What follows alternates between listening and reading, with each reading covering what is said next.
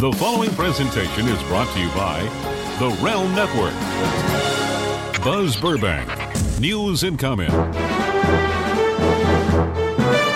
April twenty-seventh, twenty seventeen. Thank you very much for listening and for shopping through my Amazon links at buzz burbank dot com.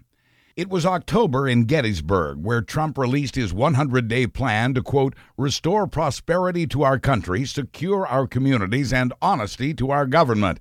Believe me, he said in that Gettysburg campaign speech last fall. He set for himself a deadline of hundred days with specific goals in what he called his hundred-day action plan. On his ninety-second day in office, Trump called the hundred-day mark a ridiculous standard that was cooked up by the media. Actually, it was President Franklin Delano Roosevelt who was the first to set a hundred-day marker, and with the help of a like-minded Congress, Roosevelt signed fifteen bills from Congress in those first hundred days. But no subsequent president's been able to live up to that unusual achievement. Still, they have been measured by this standard, although even a good hundred-day start hasn't always meant a successful presidency. Jimmy Carter had a sixty-nine percent approval rating after his first hundred days, but thanks to inflation, an oil crisis, and a hostage crisis, his re-election campaign never stood a chance. J F K had a seventy-four percent approval rating after hundred days, but his handling of the Cuban Missile Crisis ripped away that support. In his early days, Bill Clinton had only a fifty-five percent approval rating, and that was the lowest in modern history. Until now. With the hundred-day mark coming Saturday, Trump remains the most unpopular president on record, with an approval rating of forty-one percent, but holding on to his base, according to the Gallup poll and the political site five thirty-eight dot com. Other polls rate him even lower, but even the Gallup poll shows Trump has lost six percent of his voter base. Fewer than two in five independents are behind him. Democrats despise Trump even more than Republicans despised Obama. Republican voters gave Obama a thirty percent approval rating in his first hundred days. Today, only nine percent of Democrats approve of Trump. But the warning signs about collusion and corruption in the Trump administration haven't swayed his supporters. One poll shows ninety-eight percent of those who voted for Trump say they don't regret it. In his first hundred days, the White House says Trump will have issued over thirty executive orders, even after slamming Obama on the campaign trail for his executive orders. Last January, Trump told Fox News, "You have a president who signs executive orders because he can't get anything done." In March of last year, "I want to use not too many executive orders." And my favorite, also from March of last year, "Nobody ever heard of an executive order. All of a sudden, Obama, because he couldn't get anybody to agree with him, starts signing them like butter." Actually, we've heard of an executive order when Abraham Lincoln signed one called the Emancipation Proclamation, and has anyone ever signed anything like butter? In September of last year, Trump said signing executive orders is not the way our country is supposed to run. He has signed over thirty of them in his first hundred days, about half of them simply undoing Obama executive orders. And the Republicans who complained about Obama's use of executive orders as unconstitutional overreach are quiet now. Also, in his first hundred days, Trump failed to repeal and replace Obamacare as promised, failed not once but twice at a Muslim ban, and now he has failed in his attempt to cut off federal money from sanctuary cities. A federal district judge in California put a freeze on that executive order after a lawsuit filed by San Francisco and Santa Clara County. The judge says he froze Trump's order because even administration lawyers admitted the order doesn't do anything not already covered by existing laws. And the judge agreed that the order is unconstitutional in that it also strong-armed sanctuary cities to deputize their police as federal immigration officers. There are more than three hundred sanctuary cities in the U S, and besides losing money, they say an end to that status would make immigrants stop reporting crimes they witness for fear that they too would be deported. Trump won't take this lying down, tweeting, "I'll see you in Supreme Court," which now tilts in his favor. Karma, on the other hand, arrives when it's good and ready, not when you may prefer it. Karma visited Donald Trump last week as his immigration officials arrested and deported a young man who was supposedly protected under the DREAM Act. Trump and his Homeland Security chief had assured us all that Dreamers have nothing to fear, even though Trump campaigned on a vow to end the Dreamer program. Nevertheless, Juan Manuel Montes got to be the first Dreamer to get deported in the Trump administration, despite those assurances and despite Juan's fifteen trouble-free years in this country. The Trump immigration official said Juan hadn't kept his papers up to date. Lawyers took up his case and filed it in a federal district court. The judges who hear these cases are chosen at random, or perhaps in this case, by karma, because the courtroom in which Juan Montes' case landed is presided over by Judge Gonzalo Curiel. Yes, that name is familiar because that's the judge Trump had called a hater when that judge prepared to hear the massive fraud case against Trump's so-called university. Trump, you'll recall, also brought Judge Curiel's ethnicity into the issue, calling the judge a Mexican. But karma brought Trump more than a reappearance of Judge Curiel.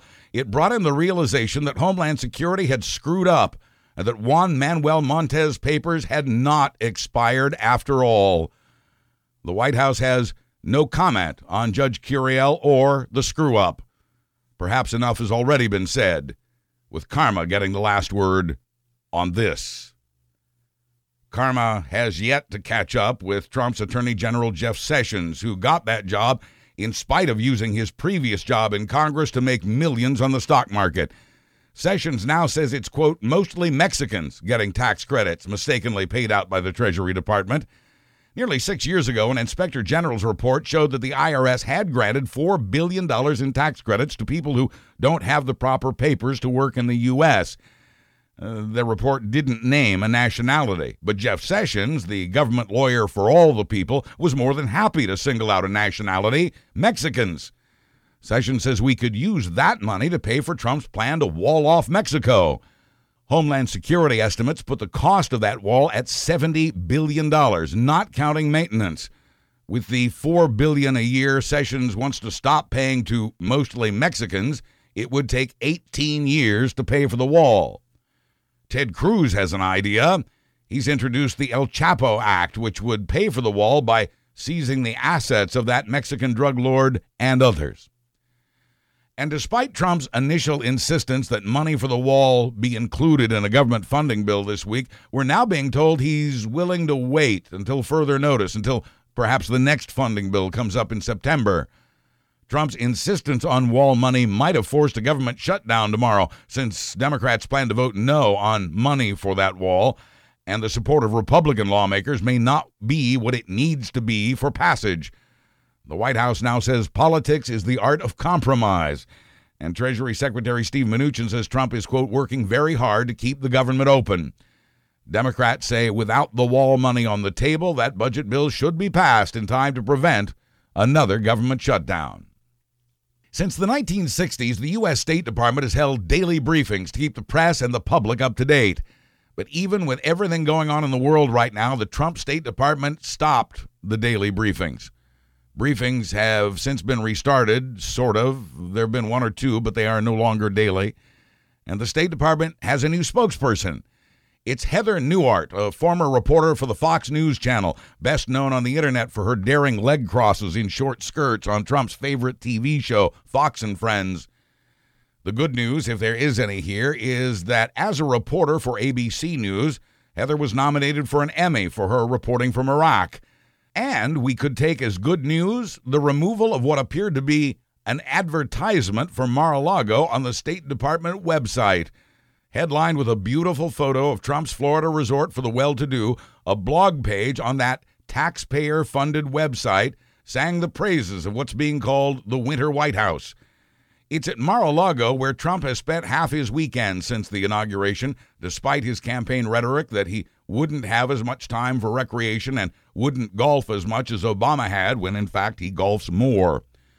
It is also at that resort where Trump rubs elbows with world leaders, which is why the State Department says it put up the praise piece in the first place.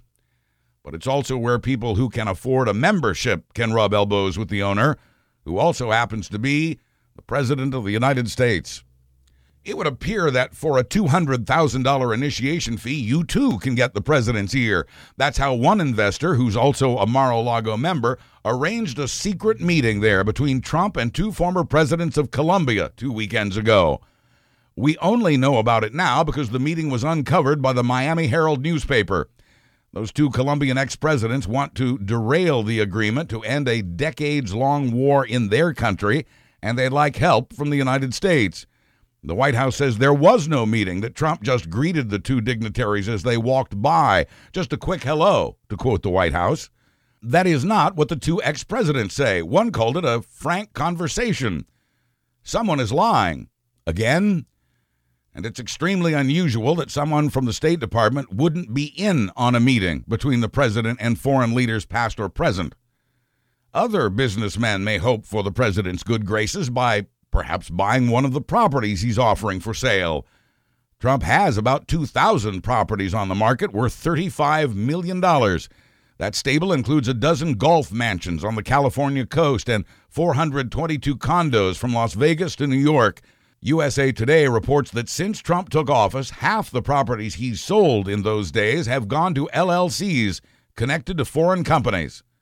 Although L L C purchases are common in real estate, they also allow the buyer to hide their identity. And buying things from a sitting president is not common. And even though Trump says he's divested himself from his business by placing it in a trust, the money still ultimately goes to him. And then there are the businesses that may have sought Trump's approval by donating to his inauguration. Overhead photos show that Trump's inauguration was only a fraction of the size of Obama's first turnout and failed to feature the same scale of big-name entertainers. There's a reason we mention that, because Trump raised twice as much money for his inauguration as Obama raised for his. Obama's cost was fifty-three million dollars. Trump got one hundred seven million dollars in donations, mostly from the rich and the corporate. The Venezuelan government's oil company, Citgo, donated a half million dollars and got a sit-down with Trump's top advisor at the time, Steve Bannon, the next day, presumably to ask that the U S sanctions placed on Venezuela be lifted. "Pay for play, it's illegal," shouted Trump on the campaign trail as he railed against Hillary Clinton. It certainly appears Venezuela bought itself a meeting with the president's top advisor for a half million bucks that's still in Trump's pocket. And there are other questions. If most of that money wasn't spent on the inauguration, where did it go? And what will that money do instead? We know it hasn't been and won't be returned to the donors. So it would appear for now to be a slush fund, especially since under the current laws, the Trump Inauguration Committee isn't required to say how much is left or how it'll be spent. So whether it's a membership at Mar-a-Lago or the purchase of one of Trump's properties or donating to his inauguration, corporations and foreign governments have been given easy ways to pay money to a president of the United States who will ultimately get that money. And if you were hoping that the Senate and House and F B I investigations into Russian election interference and the role of the Trump campaign in that interference would get to the bottom of things, you may now officially be disappointed. Lawmakers are back in Washington after a two-week break, and the House and Senate Intelligence Committees will presumably resume their investigations. The House Intelligence Committee is still promising an open hearing with former Assistant Attorney General Sally Yates, former C I A Director John Brennan, and former Director of National Security James Clapper. On May second, the House Intelligence Committee resumes its work with a closed-door session that brings back F B I Director Comey and current National Security Agency head Mike Rogers to expand on the jaw-dropping testimony they've already given. Comey confirmed in a previous and public hearing that the Bureau is investigating the activities of both Russia and the Trump campaign. C N N reported this week that investigators have found signs of possible collusion between the two. But there's reason to doubt the effectiveness of the congressional committees that claim to be investigating. Although the House committee has promised an open hearing with Sally Yates, John Brennan, and James Clapper, it has yet to schedule that hearing. The Senate committee, despite a promise from its Republican chairman that it would be fair and thorough, is now facing foot-dragging from Republicans on the committee and questions about its chairman's intentions. And because Chairman Richard Burr has failed to sign the requests for those documents, the committee has no papers, no emails, no memos, no phone records, and it has conducted no interviews. What has it done? The Senate committee has no full-time staff. Just nine staffers devoted only part-time to that investigation. Two were just added this week. The Benghazi investigation had six times that many investigators. The Senate staff for the Russia probe has no lawyers, no one with investigative experience, and most of them have no background on Russia. That just leaves the investigations at the Justice Department and the F B I, and they too leave much to be desired. At the F B I, there's still James Comey saying his counterintelligence agents are investigating the Trump-Russia connection. But the F B I was investigating this months before the election, yet Comey only spoke publicly about the Clinton investigation, which ultimately turned up nothing of substance, and he spoke up about Clinton just days before the election. He did not speak up about Trump.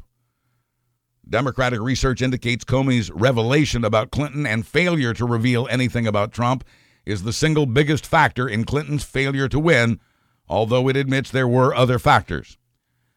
At the Justice Department, the official overseeing the Russian investigation there is leaving.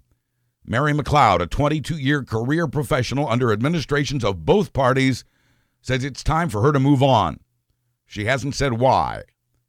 She will now be replaced by someone chosen by the Trump administration to oversee the investigation into the Trump campaign and Russia. McLeod has been in charge of that probe ever since Trump's Attorney General Jeff Sessions was forced to recuse himself because he too had spoken with Russian officials as a representative of the Trump campaign during Russia's interference and then lied about having those meetings. Even a prominent Republican congressman investigating Russia is leaving government to work in the private sector. Utah Republican Jason Chaffetz, who oversees the Oversight Committee, says he's leaving Congress either at the end of this term or sooner. He hasn't said why. Both leaders of the House Oversight Committee, including Mister Chaffetz, say it appears, meanwhile, that former Trump National Security Advisor Mike Flynn broke the law when he failed to report he was being paid tens of thousands of dollars by Russia and a half million more to his company by Turkey, which may have actually been Russian money anyway. It appears Flynn made it a point not to list those payments in his original financial disclosure statement to the feds. If Army prosecutors pursue this, General Flynn could spend five years in prison. At the very least, Chaffetz says Flynn needs to surrender that Russian money. The White House has denied the Oversight Committee's request, however, for documents on Mike Flynn. It referred most of the committee's questions to the Defense Department and said the White House was unable to accommodate the rest. The White House says it has no papers on the vetting of Mike Flynn or his security clearance renewal, no memos or emails on Flynn being unprecedentedly fired on his twenty-third day on the job. So the White House is refusing to turn over papers it incredibly says don't exist. The ranking Democrat on the House Oversight Committee, Elijah Cummings, calls that hocus pocus, adding, "I don't have time for that." The Oversight Committee says it won't take no for an answer and that it has the authority and the power to back that up, and the Republican chairman of the Oversight Committee may agree, although he hasn't committed. It was Jason Chaffetz who conducted the Benghazi hearings on Hillary Clinton. So we have perhaps one bipartisan investigation underway of the Trump-Russia connection. The House Oversight Committee would appear for now to be the only hope of getting to the bottom of that connection, and even that's sketchy. On some levels, the investigation is continuing. Reuters reports last summer a think tank for Vladimir Putin drew up a plan to sway the twenty sixteen U S election. U S intelligence officials have documents to back up this story. The strategy that came out of that Russian think tank was to, quote, encourage U S voters to elect a president who would take a softer line toward Russia. Trump had repeatedly praised Russia and Putin already. By October, with Clinton in the lead, Russia changed its strategy from supporting Trump to preparing to undermine a President Clinton, to undermine her victory by planting stories that the election was rigged.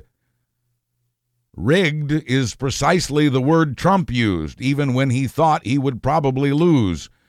Trump promised his administration would investigate these charges and have a report for us in ninety days. That ninety-day mark was passed over a week ago, and administration officials now say they are not aware of any such report. In fact, the Trump administration is not only not investigating, It is now stonewalling the House Oversight investigation by refusing to turn over those Flynn papers. So the House and Senate investigation seemed crippled by politics and understaffing. The Justice Department's top investigator is leaving, and the F B I director is an enigma wrapped in a riddle. Journalists, however, have not stopped looking and finding. Experienced, investigative, and Pulitzer Prize-winning reporters are still on the story with the help of a few insiders. Those insiders are still talking, but those sources are under constant threat of drying up.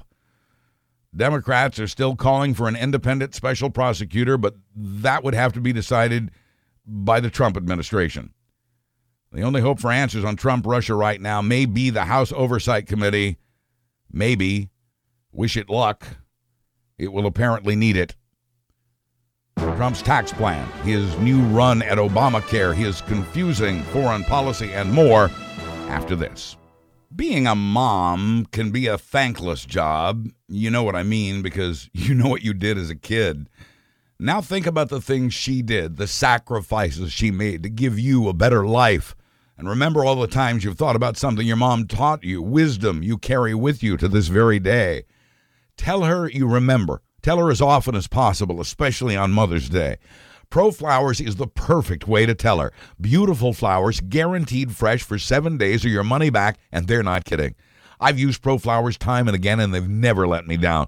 She's always delighted when that box from Pro Flowers arrives at her door. And right now, because you listen to this report, get Mom Pro Flowers one hundred Blooms Bouquet in a glass vase for just nineteen ninety-nine dollars plus shipping and handling. For five bucks more, they'll also include some gourmet chocolates. Tell Mom you remember with one hundred blooms in a glass vase for just nineteen ninety-nine dollars plus shipping, and help power this show with the code R E L M at pro flowers dot com. Just click the blue microphone in the upper right corner and type in the code R E L M. And don't forget to include all the moms in your life when you go to pro flowers dot com. Thank you for using my sponsors and for also supporting this free news through the PayPal button at buzz burbank dot com. We still haven't seen Trump's taxes, so we're not exactly sure of all the ways his tax cut plan will benefit him, but we know enough to know it will. Trump's Treasury Secretary Steve Mnuchin calls it the biggest tax cut in history. It is also the smallest proposal in history. One page of double-spaced bullet points with no details and no explanation of how it'll be paid for. As presidential tax plans go, this isn't one. We do know from that page that corporations, including Trump's real estate firms, would benefit the most based on the rough sketch the administration unveiled yesterday. Trump hopes to cut the corporate tax rate from thirty-five to fifteen percent in another attempt at trickle-down economics. The theory that wealthier corporations will hire more people to lift all boats has never worked. As the country recovered from the Great Recession of two thousand eight, corporations and the wealthy got richer with no increase in income for anyone else. The belief that companies would share the wealth never came true. But to put a chicken in every pot, Trump's proposing to double everyone's deductions while cutting the deductions we get for our four oh one k contributions and for the taxes we pay to our state governments. The hope is that taxpayers will use their extra money to buy stuff and stimulate the economy and create jobs. But in recent years, Americans have used any extra money they get to pay off existing debts, not to buy things. Democrats say the plan benefits Trump and his rich friends and that the country cannot afford any of this. The government would go broke without a way to pay for these tax cuts at a cost of six trillion dollars over ten years. Some analysts are calling it voodoo economics. There'll be a nonpartisan congressional study of the Trump plan, so stay tuned. Trump and the Republicans in Congress are, meanwhile, not going to let a failed attempt at repealing Obamacare stop them from trying again. They do not plan to be stopped either by the polls that show most Americans favor the Affordable Care Act, despite its flaws, especially after seeing what Trump and Republican leaders have in mind. And Trump and the Republicans will not be stopped by the tearful stories they've heard at town hall meetings, especially since a lot of Republican lawmakers didn't bother to have town hall meetings during this two-week break. Granted, they don't plan to repeal the part of Obamacare that forces insurance companies to accept patients with pre-existing conditions. Republicans do, however, plan to let individual states opt out of the pre-existing conditions clause, which means people living in red states won't have that protection, and that people living in blue states will if they can afford it. And many of them won't be able to. Age, being a pre-existing condition, means people over fifty will be paying five times that of younger patients. Because under the latest Trump-Publican plan, insurance companies would be able to charge more for pre-existing conditions in states where they'd be required to provide it. Gone will be preventive care, coverage for E R visits, maternity care, birth control, and other essential services. It's a plan that's just cold-hearted enough to win the support of the House Freedom Caucus, the Tea Party group that stopped the passage of the last attempt at repeal and replace. twenty-five of the caucus members who voted no last time are reportedly ready to vote yes this time. But we don't yet know how this plan will be received by moderate Republicans who are concerned about cutting insurance from their constituents.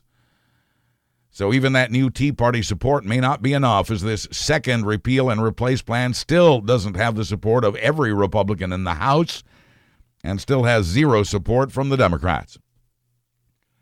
North Korea is still conducting military drills on one side, with the U S and South Korea doing the same on the other, as each side reminds the other of the damage it can do. The bravado continues, Hawaii within range of North Korean missiles. U S military officials say North Korea poses an urgent national security threat. The Trump administration called senators to the White House this week to show that it's using diplomacy and sanctions to try to avoid a confrontation, but that the U S is, quote, ready to defend itself and its allies. Between bombing Turkey, bombing Syria, and threatening to blow North Korean missiles out of the sky, the Trump foreign policy seems confused. As reported here last week, the Trump policy on Syria went from Assad can stay or go to he must go to we'll let Russia decide. Policy went from we'll strike in Syria anytime Assad attacks his own people to, well, not all the time. Secretary of State Rex Tillerson told Congress last week that Iran appears to be in compliance with the nuclear deal. Iran. Trump later that day said Iran is not in compliance. After the hinky election in Turkey that gave their president dictatorial powers, the decimated State Department announced it had concerns about the election and possible irregularities.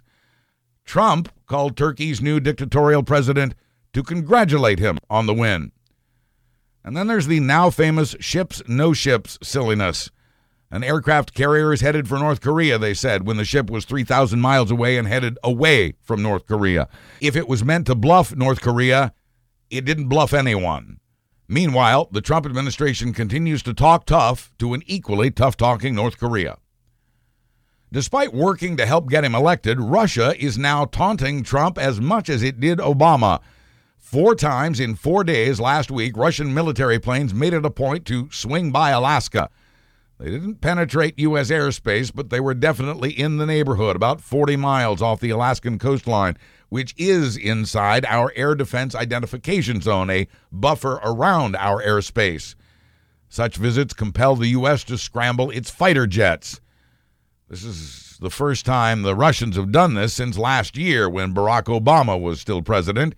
Now they're taunting Trump. Inside of a day, Trump reversed his position on the international trade deal known as NAFTA. During the campaign, Trump called it the worst deal ever made in the history of the world, and he promised to scrap it. Now he has shocked even his supporters by saying he will keep NAFTA, but that the leaders of Canada and Mexico have agreed to renegotiate it. Arkansas is winning some and losing some in its determination to kill as many death row prisoners as possible by the end of April. While one of the drugs in its three-drug lethal cocktail has been banned from use, another is irreplaceable and set to expire in three days from now.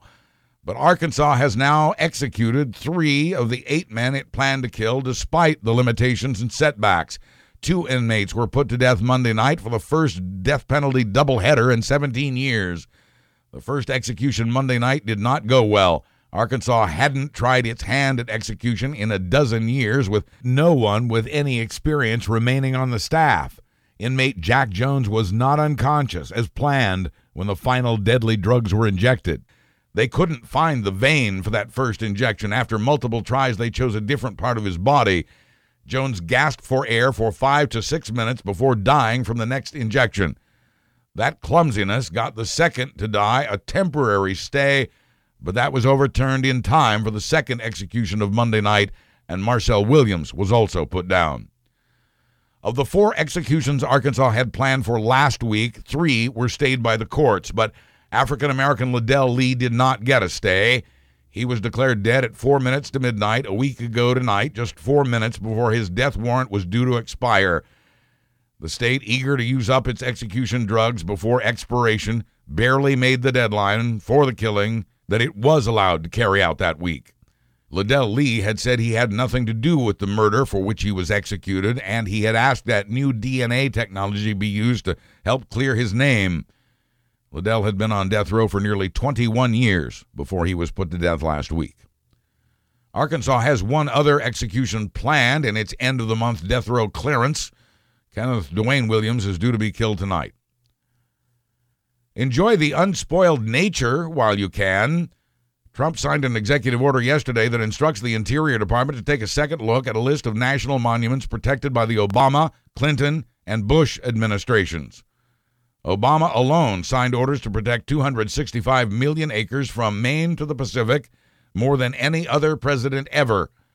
The Trump administration has plans for that protected land. It's already given a Texas company permission to drill for oil at a national monument ordered protected by Obama specifically to keep the oil companies out. Native Americans consider much of these lands sacred. One environmental activist group calls Trump's review order an attack on the millions of jobs and hundreds of billions of dollars for our parks, monuments, and other public land. As demonstrated with this order, cuts at the E P A, keeping coal mines open, and dissing climate change, the Trump administration is here to serve the fossil fuel industry. And its forty-eighth year, Earth Day was different this year. This year, it was a platform for marches around the world to defend science. This year was different because in the Trump era, science is under attack between the dismissal of man-made climate change by both Republicans and the president and Trump's proposed massive cuts at the Environmental Protection Agency, along with an eighteen percent budget cut for the National Institutes of Health. Science is under attack in this country thanks to Trump's war on immigrants. Nearly half the scientists in the U S came here from other countries, and that gate is closing.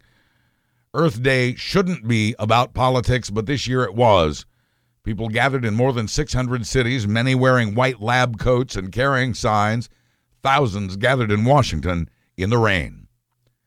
Besides Earth Day, this past week also featured Holocaust Remembrance Day.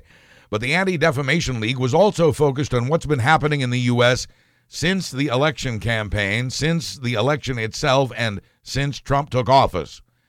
Kill the Jews, vote Trump, read some graffiti in Denver. Nearly a third of last year's threats and actual attacks on Jewish schools and community centers happened in November and December following the election of Trump. Since the first of this year, as Trump transitioned into office, the incidence of anti-Semitic vandalism and assaults increased by eighty-six percent. At Jewish schools, reports of trouble are up one hundred six percent. There were five hundred forty-one anti-Semitic incidents in the first quarter of this year, and the A D L says thirty-four of them have been directly linked to the election. In other countries, the number of incidents actually dropped as they were on the rise in Britain, Australia, and here. The hatred for African Americans lives on in some as well. In New Orleans, construction workers had to wear helmets and bulletproof vests under the protection of police snipers as those workers removed a monument to honor white supremacists who had died in a battle with police in eighteen ninety-one. And three other monuments to the Confederacy will be removed from public view in New Orleans, probably with the same kind of security precautions, probably also in the dead of night. The contractors hired to remove the statues have gotten threats. One contractor's car was destroyed by a bomb. New Orleans City Council voted two years ago to remove the monuments, calling them a public nuisance. Mayor Landrieu calls the one honoring white supremacists the most offensive of the four, so it was the first to go. Across the South, Confederate flags and monuments are vanishing from public places and being moved to museums. despite the protest from today's white supremacists and despite their threats. Times have really changed when it comes to growing up in this country. A new report from the U S government Census Bureau shows a change in the very definition of becoming a grown-up. Adulthood has traditionally been defined as finishing school, becoming financially independent by getting a full-time job, getting married, and having a kid or two. Today, getting married and having children have become less of a priority. The census report shows that today's young adults put education and a real job ahead of the family stuff. Only ten to twelve percent rate the married with children milestones as extremely important.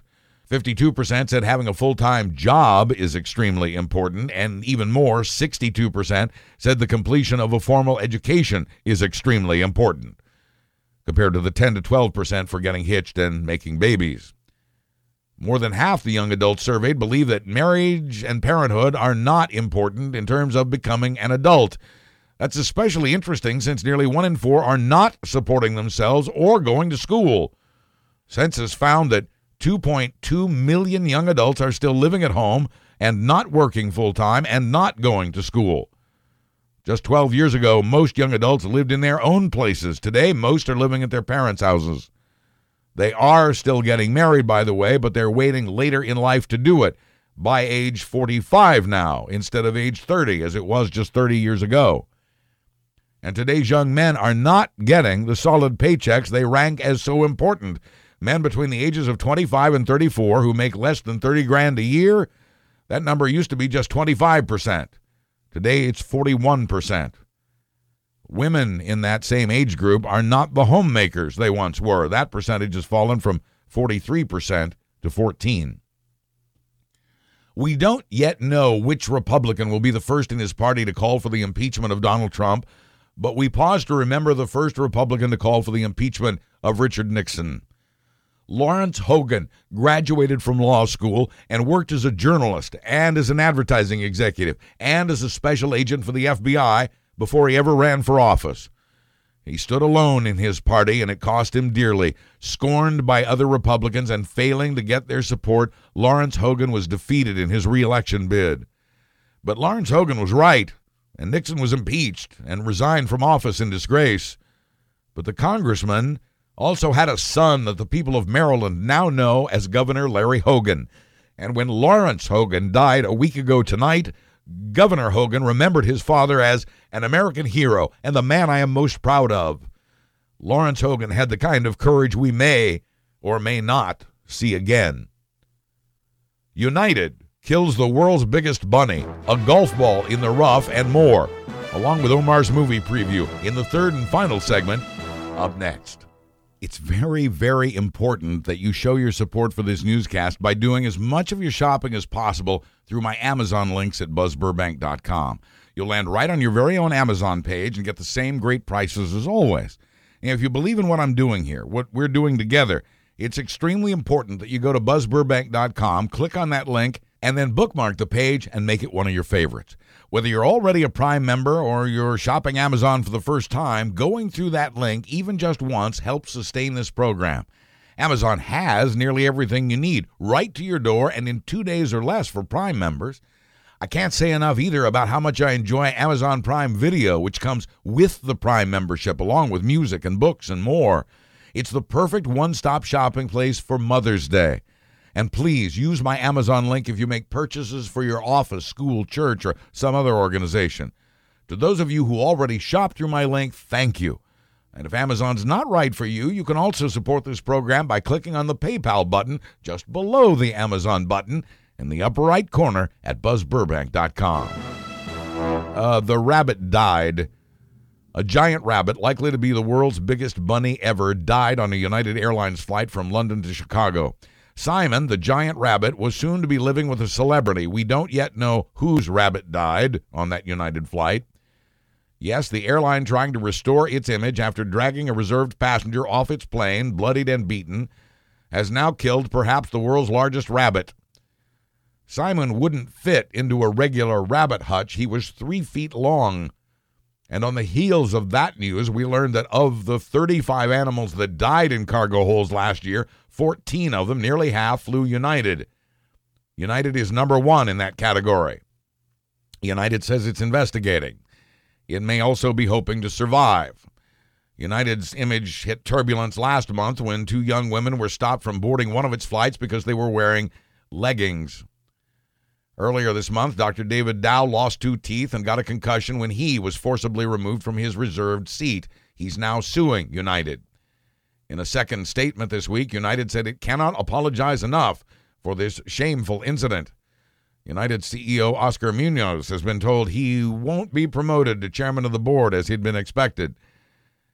We know you have a choice of airlines. Now American Airlines is investigating an ugly confrontation between a passenger and a male flight attendant who angrily grabbed a stroller away from a mother, hitting her and nearly hitting her baby. No one captured the violent stroller grab on video, but there are witnesses, and the phone cameras did capture this. As she clutched her baby, the young mother was in tears, and a passenger decided to stand up for them both. The passenger demanded the name of the flight attendant. "You do that to me," he shouted, "and I'll knock you flat." The flight attendant shouted back, "Stay out of it," he yelled as the chivalrous passenger began walking toward him. "Hit me," said the passenger. "Bring it on." American Airlines has since apologized publicly and to the young mother and upgraded her and the baby to first class on a later flight. American has also suspended that flight attendant while it investigates the incident and him. The company said it was disappointed in the flight attendant's actions and that his behavior does not represent the company's policy on empathy and patience. But the young mother terrorized on American has now hired the same lawyer who's representing the doctor dragged off that United flight. Over at Delta, an air marshal new on the job accidentally left her gun in a plane's lavatory after a flight from Britain to J F K Airport in New York. The gun was found by a passenger who picked it up and turned it over to a member of the flight crew. Normally, leaving a gun behind would get an air marshal suspended, but this one remains on the job and is back in the air, being new and all. It was also on a Delta flight that some passengers were forced to listen to Kenny G against their wills, but the majority of the passengers did want to see and hear Kenny G strolling up and down the aisle playing smooth jazz on his saxophone, and they were willing to pay extra for that. K G said he would do the impromptu show if the passengers would collectively donate a thousand bucks to a Delta charity called Relay for Life. The passengers donated twice that much, so the show was on and got recorded on cell phones. It was a good vibe right when the airline industry needed one, if you like Kenny G. As one man tweeted, "Frankly, I'd rather be dragged down the aisle." The Princess Cruise Lines are being fined forty million dollars and being placed on probation for five years after getting caught polluting the oceans on purpose. It's the biggest fine ever levied for intentionally polluting the ocean. It's a criminal charge. The company pleaded guilty to seven felonies, including dumping over four thousand gallons of oily waste just off the coast of Britain nearly four years ago. Princess was also caught falsifying its logbooks to cover up the intentional dumping. Princess Cruises even made use of a secret pipeline on that ship to try to hide what it was leaving behind and ordered its employees to lie about the dumping.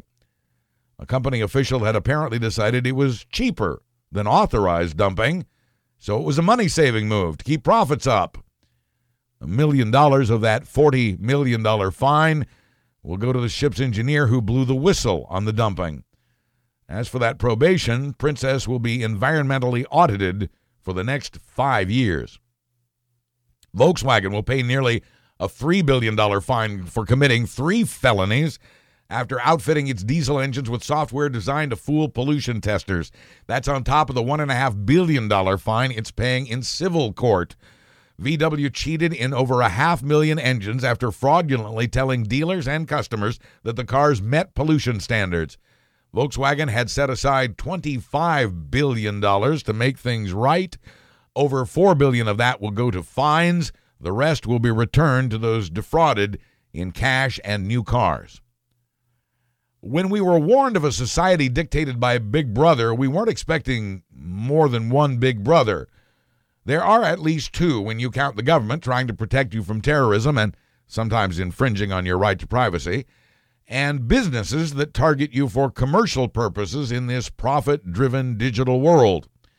At the very least, we would hope that neither business nor government would abuse this privileged information, but they sometimes do. This past week, Bose, a longtime maker of radios, stereo amps, and more, got hit with a lawsuit accusing it of using its wireless headphones to profile you and then selling your profile to other companies without your knowledge, much less your permission.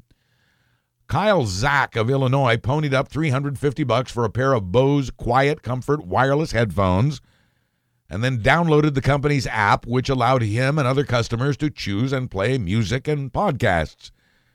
The lawsuit says customer choices can give meaningful clues about that person's race, religion, politics, personality, even sexual orientation. Zack says he never would have played into this if he'd known. While he was listening to Bose, Bose was listening to Zack and a lot of other people. There was a time not so long ago when every home had a phone book and a Sears catalog. Technology made both books disappear. "Sears has everything," sang their jingle, and it did. Everything from back-to-school clothes to appliances and lawnmowers. It was Americana personified. And now it's going away, just as competitor Montgomery Ward did years ago. At least it's headed in that direction. Sears has not made a profit in seven years. A few months back, we learned Sears was closing one hundred fifty of its stores, including some of the Kmarts it bought in an attempt to survive and grow. More recently, Sears sold its Brilliant line of Craftsman tools to competitor Stanley, which now also owns Black and Decker tools. Now, Sears says it's closing nearly one hundred Kmart pharmacies and fifty of the Sears auto centers. Sears hasn't said how many jobs are being cut, but it's focused on cutting its expenses now by one and a quarter billion dollars. The pink slips are already going out as Sears fades like an old catalog. The man who directed Silence of the Lambs, Philadelphia, Married to the Mob, and the best concert film ever made, Stop Making Sense, featuring talking heads, has died at the age of seventy-three. Quirky, Oscar-winning director Jonathan Demme had heart disease and esophageal cancer. Demme also directed the T V show The Killing. The man who wrote the book Zen and the Art of Motorcycle Maintenance has died at eighty-eight. Robert M. Prisig finally got that book published in nineteen seventy-four after it had been rejected by one hundred twenty-one publishers. Since then, it has sold millions of copies worldwide. You can still read it, but don't expect to learn anything useful about motorcycle maintenance. Prisig described his handbook as more of a mental phenomenon. And in one of the saddest stories we've ever heard, actress Erin Moran, who played Richie Cunningham's little sister in Happy Days and starred in Joni Loves Chachi, died of cancer and poverty at the age of fifty-six. Saturday Night Live could go into reruns and stay there. The Walking Dead could go off the air. The new Star Trek series may be delayed, and there'd be no Colbert, no Jimmy's, no Corden, no Conan. The people who write those shows, members of the Writers Guild of America, have voted to go on strike Tuesday if they don't have a deal by then. The writers want fair pay for the Netflix-type use of their material and more. When they went on strike exactly ten years ago, everyone got hurt. The writers themselves gave up a third of a billion dollars in income. Los Angeles County lost twenty-five million dollars in tax revenue. In script writing, this would be known as Act Two. Everything gets resolved in Act three. Fate of the Furious made thirty-nine million dollars in U S and Canadian theaters last week for the number one spot. Alec Baldwin's Baby Boss was second. What's new this week? Here's this week's movie preview from Realm Network Arts and Entertainment editor Omar Letiri, brought to you by Fandango. Opening this weekend, April twenty-eighth, twenty seventeen. In limited release, we have Buster's Mal Hart, starring Mister Robot star Rami Malek. A family man's chance encounter with a conspiracy-obsessed drifter leaves him on the run from the police and an impending event known as the Inversion. We also have Below Her Mouth, an erotic drama about how a young woman's unexpected affair with another woman quickly escalates into a heart-stopping reality whose passionate connection changes their lives forever. Both Buster's Malheart and Below Her Mouth are not rated. In wide release, we have Slight, a story about a young street magician who turns to illegal activities to keep a roof over his and his younger sister's heads. When he gets in too deep, his sister is kidnapped and he is forced to use his magic and brilliant mind to save her. Rated R. There's How to Be a Latin Lover. Finding himself dumped after twenty-five years of marriage, a man who made a career of seducing rich older women must move in with his estranged sister, where he begins to learn the value of family. Starring Eugenio Derbez, Salma Hayek, Rob Lowe, and Kristen Bell, How to Be a Latin Lover is rated P G thirteen. And finally, we have The Circle, a drama about a young woman who lands a dream job at a powerful tech company called The Circle, only to uncover a nefarious agenda that will affect the lives of her friends, family, and that of humanity. Starring Emma Watson, Jason Boyega, Eller Coltrane, and Tom Hanks, The Circle is rated P G thirteen. For Buzz Burbank News and Comment, I'm Omar Letiri. Thanks, Omar. For theaters and showtimes, previews, tickets, and so much more, and to support this free news, please use and bookmark the Fandango link you'll find at buzz burbank dot com. And listen to Omar on his show, A R C, Arts Review and Commentary, right here at realm network dot com. How many times has this happened to you? You finish watching the soccer game, you get in your car and leave, forgetting that you left your cockatoo in a tree at the edge of the field. To discover this is upsetting if you're also a magician who uses the cockatoo in the act. At first, Edgar the magician didn't even realize the bird was missing, his seventeen-year-old cockatoo named Saul. In my former stomping grounds of Fairfax, Virginia, a county cop answered the call from a concerned citizen who had spotted an exotic bird in a tree. How did the officer capture the bird so he could return it to the forgetful magician? Quoting him, "Walked up to the bird, whistled at it, flew out of the tree, came to the ground, and it walked up to me." And that's how the pros do it.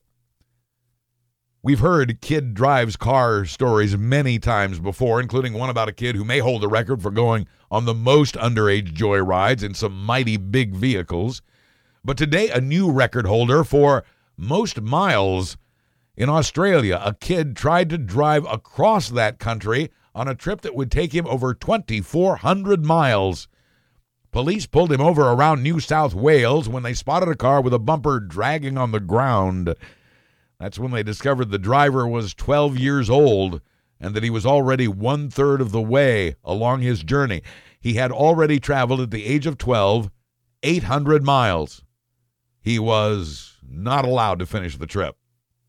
Usually, product recalls are not fun. There is nothing fun about the Frito-Lay recall this week of its kettle-cooked jalapeno potato chips and its Miss Vicky's jalapeno-flavored kettle-cooked potato chips because they may be contaminated with salmonella.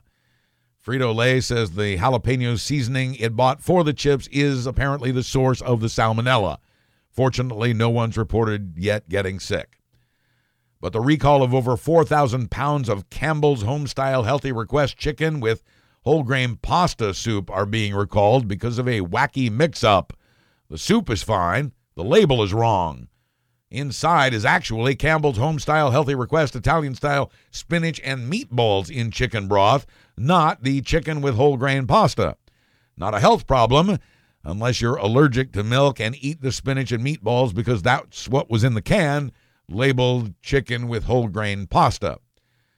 Tesla recalled fifty-three thousand of its cars over a parking brake issue.